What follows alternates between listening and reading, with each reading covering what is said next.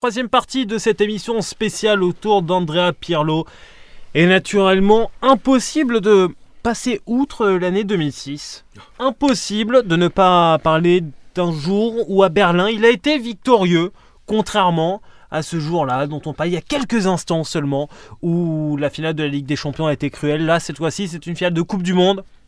Cruelle pour les Français très cruel mm. pour Zinedine Zidane, dont on a déjà parlé dans cette émission. Mais par contre, Tate, pour Pirlo, ce jour-là, avec cette Coupe du Monde remportée, on va dire que c'est l'avènement, l'accomplissement d'une carrière internationale.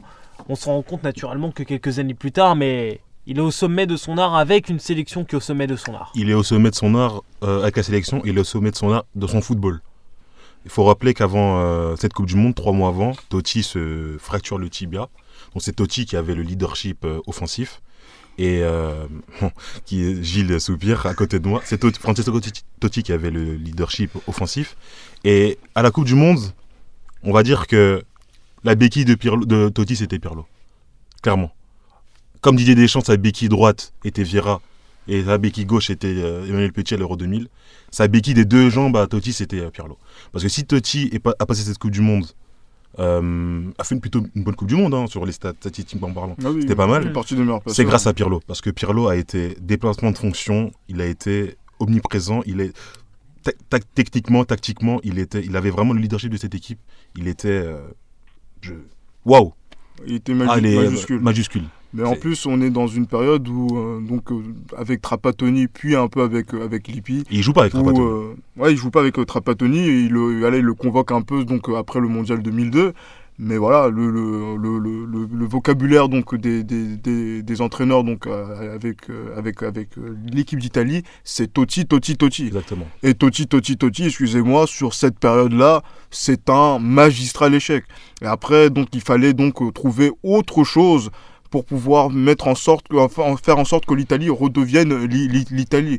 Et en fait, voilà, les circonstances sont que voilà, Totti est, voilà, est blessé, donc il doit faire une course contre la montre pour revenir donc euh, de, de, de blessure et être euh, présent pour la Coupe du Monde. Mais surtout, il faut trouver voilà, quelque chose pour que euh, le, jeu de Pirlo puisse voilà, transpirer dans cette, dans cette équipe de la squadra Azzurra qui est euh, face aux doutes par rapport euh, donc euh, aux différents scandales qui vont qui vont émailler l'été 2006 mais voilà donc là c'est une équipe qui fait qui est en autarcie qui ne parle pas beaucoup à la presse et qui va s'en sortir en se disant les gars maintenant on va travailler. Et ce travail là il est caractérisé par l'apport de Pirlo qui est moi, je pense qu'il est le meilleur joueur de, cette équipe d'Italie en 2006. totalement. Hein. Mais voilà, mais, justement, mais qui injuste, injustement est, trop sous-coté. Après. Euh, bah, pour, pour une raison très simple, c'est que il savait, c'est ce que disait tout à l'heure Tate, mais que le leadership humain, d'autres l'avaient.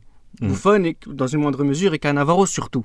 Lui qui avait le brassard et qui, avait, qui représentait ce dépassement de soi qu'a su faire l'Italie durant tout ce parcours. Donc, euh, sur ces valeurs qui ont permis à l'Italie de gagner, c'est Cannavaro qui le représentait le mieux. Mais les vraies valeurs qui ont permis à cette Italie de gagner, c'est les qualités techniques. Et ces les qualités techniques, c'était celles d'Andrea Pirlo. C'était l'élément le plus important du système Lippi. En fait, il joue pas véritablement Regista dans cette Coupe du Monde-là. Il est entre les 30 mètres de son camp et les 30 mètres d'adverse. Donc ça veut dire qu'il est à peu près partout. Gattuso est toujours à son côté, son garde du corps, son, son ami. Et mais mine de rien, même quand De Rossi jouait, voilà, il avait de l'espace devant lui, etc. Mais il n'était pas Regista. Il était partout.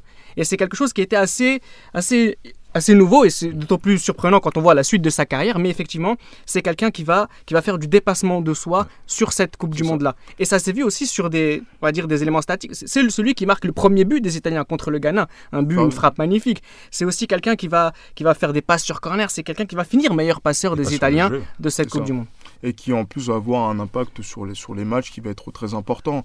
Euh, ça, va être le, ça va être même le, match, moi ce qui me vient tout de suite à l'esprit, c'est le match contre les Italiens, euh, contre les, Allemands, pardon, en demi-finale. pour Grosso. la passe pour Grosso, mais en fait même avant... une des plus belles demi qu'on ait eues sur les... le scénario, techniquement... En termes d'intensité du match. Exactement, mais le, problème, le souci c'est que ce, dans ce match-là, Pirlo a décidé de quand l'Italie allait, allait, prendre l'avantage. Il est l'homme du match. Parce qu'en fait, même sur l'action du, du, premier but, voilà, c'est lui qui fait une accélération, qui frappe, le ballon il est arrêté, il y a corner, le ballon il arrive, il arrive sur lui, la passe, la passe quasiment sans regarder à, Grosso, la frappe, le but. Il n'y a, y a- y a rien, à- rien à redire. En fait, il est même dans, dans la gestion du rythme, juste pour dire que dans, dans les dernières minutes, au moment où vous pensez qu'il allait avoir tir au but, c'est moi qui vais, prendre, qui vais prendre la décision de dire que le match il va s'arrêter là et nos gars vont re- répondre présent. Et pourquoi on fait une émission spéciale Pirlo? C'est parce qu'il a Ouais, quelque merci, chose en mais plus. non, mais j'aurais bien voulu faire mon anniversaire ailleurs en fait. Mais pourquoi? Parce que c'est quand même, c'est lui, la, la passe qu'il fait pour Grosso, il est le seul à la faire. Personne la voit cette passe-là. Même Grosso, peut-être il est surpris à ce moment-là. Mais cette passe qu'il fait, c'est-à-dire il est à l'entrée de la surface, il a jamais été aussi bon qu'à l'entrée de la surface, que ce soit adverse ou, euh, ou euh, même, la, même la, Ou la sa- sienne, ou ouais. la sienne. Mais cette passe-là, aveugle, qui a surpris tout le monde, le stade, les joueurs, elle était formidable. Il est le seul à pouvoir faire cette passe-là. C'est, c'est, mais juste- justement, dans- dans- il y, a, il y a- il y a ça aussi. Donc là, il y a la demi-finale, il y a la finale. La Il est l'homme du match encore. il est- il est l'homme de- du match encore. Donc c'est-à-dire, il est trois fois même du match. Donc il y a le, C'est celui qui a été élu le plus de deux fois homme du match de cette Coupe que du. Monde. Et en plus, dans, en plus l'impression globale que les Italiens ont donnée, même si les Français sont de mauvaise foi en disant que oui, les Italiens ont volé la Coupe du Monde, etc., c'est que les Italiens ont largement mieux joué que les Français. La Et finale. justement, c'est vraiment. Et même. Et même voilà sur, ces sept, sur les sept matchs de, l'Italie, les Italiens ont, ont montré un visage qui est peut-être a été euh, peut-être inégal, peut-être en fonction du, du scénario des matchs, mais en tout cas en termes de jeu a proposé beaucoup plus de choses que l'équipe de France et qui a été aussi d'une force collective qui a été supérieure à l'équipe de France. Bien Donc sûr. sur l'ensemble de la compétition, c'est mérité. Bah, Il y a quelque chose qui va peut-être choquer tout le monde, mais dans les faits, c'est la vérité. Mais ne serait-ce que sur cette première mi-temps de la finale de la Coupe du Ouais, Monde bien sûr. 2006, Pirlo est meilleur que Zidane. Il fait un meilleur match que Zidane. Zidane, a- il marque son penalty, il y a son coup de tête à la fin, donc il a volé la vedette de ce match-là. Mais sur le terrain, le meilleur joueur, c'est Pirlo. Et Pirlo donne une leçon sur l'ensemble du match à Zinedine Zidane. Mais c'est l'homme du match de la finale 2006. Oui. Il est élu l'homme du match.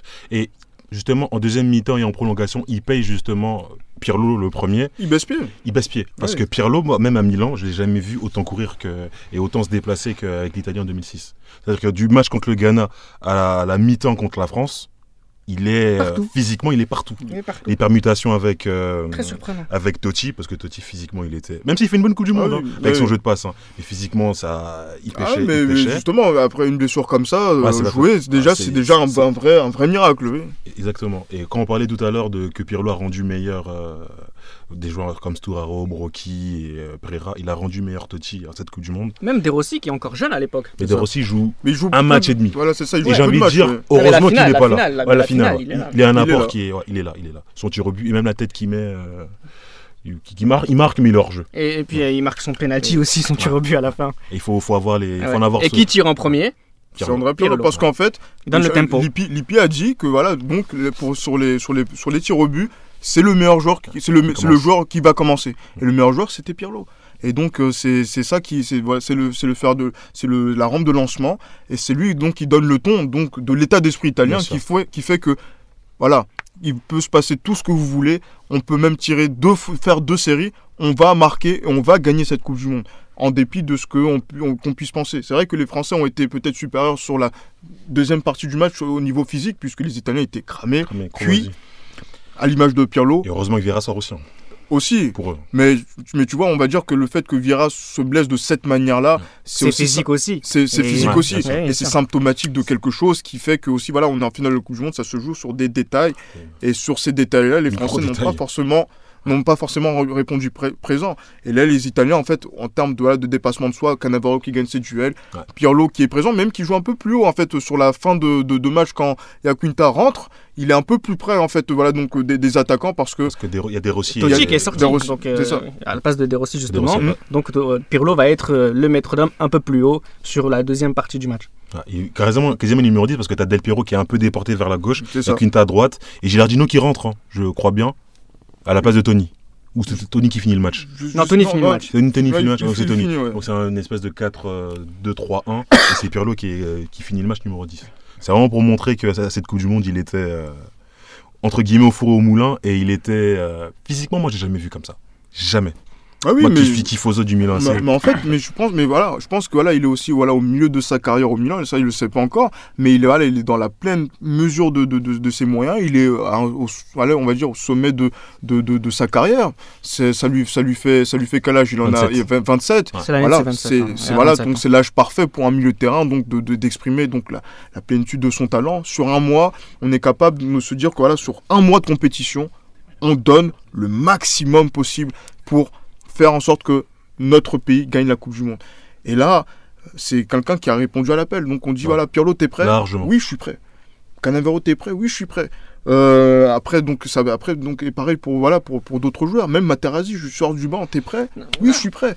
Et donc, voilà, ces mecs. Il a apporté, bien sûr. Voilà, et ces mecs-là ont, ont beaucoup apporté. Et vraiment, Pirlo, la marque qu'il laisse, que ce soit même contre les Australiens, quand voilà, ils, sont à, ils sont à 10, euh, contre les Ukrainiens, même euh, les Ukrainiens. gauche lobé pour Luca Toni qui contrôle et qui. oh, Franchement, c'est magnifique. Et en plus, en plus, les en plus, tu vois, euh, il y, a, il y a Lippi qui, qui, fait, euh, qui fait en sorte voilà, qu'ils sortent à la 70e minute contre les, contre les Ukrainiens pour le préserver pour Mhm. les, les matchs suivants.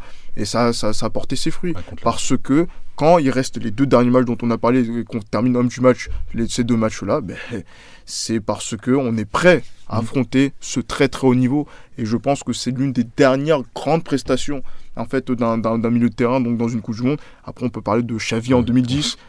Et voilà, surtout de Xavi en 2010, ouais, c'est ce qui- ce qui m'a marqué, qui est dans ce même registre et qui font partie donc des, des meilleurs milieux de, de, cette, de ce siècle, j'ai envie de te Et dire. ce qui va donner le ton aussi à ce qui va se passer par la suite, c'est que le meneur de jeu va être autour de la ligne médiane à un moment donné. Il y aura plus de 10. Le 10 est en train de, dé- est en train de mourir, de disparaître. Et quand on a vu Pirlo s'exprimer peut-être un peu plus aussi en 2000, on s'est rendu compte que le meneur de jeu pouvait être en retrait sur le terrain. Mais depuis 2006, au final, la Squadra Azzurra, qu'a-t-elle montré Il y a eu l'Euro 2012, mais c'était, oui, le chant, pour reprendre l'expression de, de Gilles c'est le chant, des- le chant du cygne. C'est le chant du cygne. On n'a plus jamais revu les Italiens à ce niveau-là. Parce qu'ils ont perdu aussi tout ce supplément d'âme en fait que, qui a caractérisé Cannavaro, euh, les cris de Buffon. Alors on les voit quand ils chantent euh, l'hymne national, mais sur le terrain, on les voit rapidement abandonnés, on les voit, on les voit Baisser pied. baisser pied Et puis techniquement, ils ne font plus la différence. La différence technique que pouvait faire Pirlo sur une, deux ou trois passes, plus personne ne l'a fait aujourd'hui. C'est clair, et surtout quand par exemple tu vois par exemple le mondial 2010, il est quasiment pas là. Les, les deux premiers matchs et même juste que dans les dernières minutes, la Slovaquie, il rentre dans les dernières minutes, il fait une passe décisive. C'est voilà, les Italiens sont complètement à la ramasse alors que le groupe était largement à leur portée. Donc c'est à dire que un mec comme Pirlo était tellement, voilà, il avait tellement les clés du jeu qu'il voilà donc qu'il devait être là. Et quand il n'a pas été là, cette équipe d'Italie ne valait plus grand chose. Et quand il est là en 2012, elle a fait le plus, enfin, la- son dernier grand tournoi. son dernier, son dernier grand tournoi. Et après, voilà, en 2014, ben, il a fallu euh, rendre les armes et faire, passer, à, passer à autre chose. Mais en tout cas, le Pirlo de 2006, c'est euh, l'avènement. On l'a déjà dit, on l'a déjà dit en titre, en préambule, donc l'avènement, voilà, donc d'un grand joueur de sa génération qui rentre définitivement dans l'histoire du football.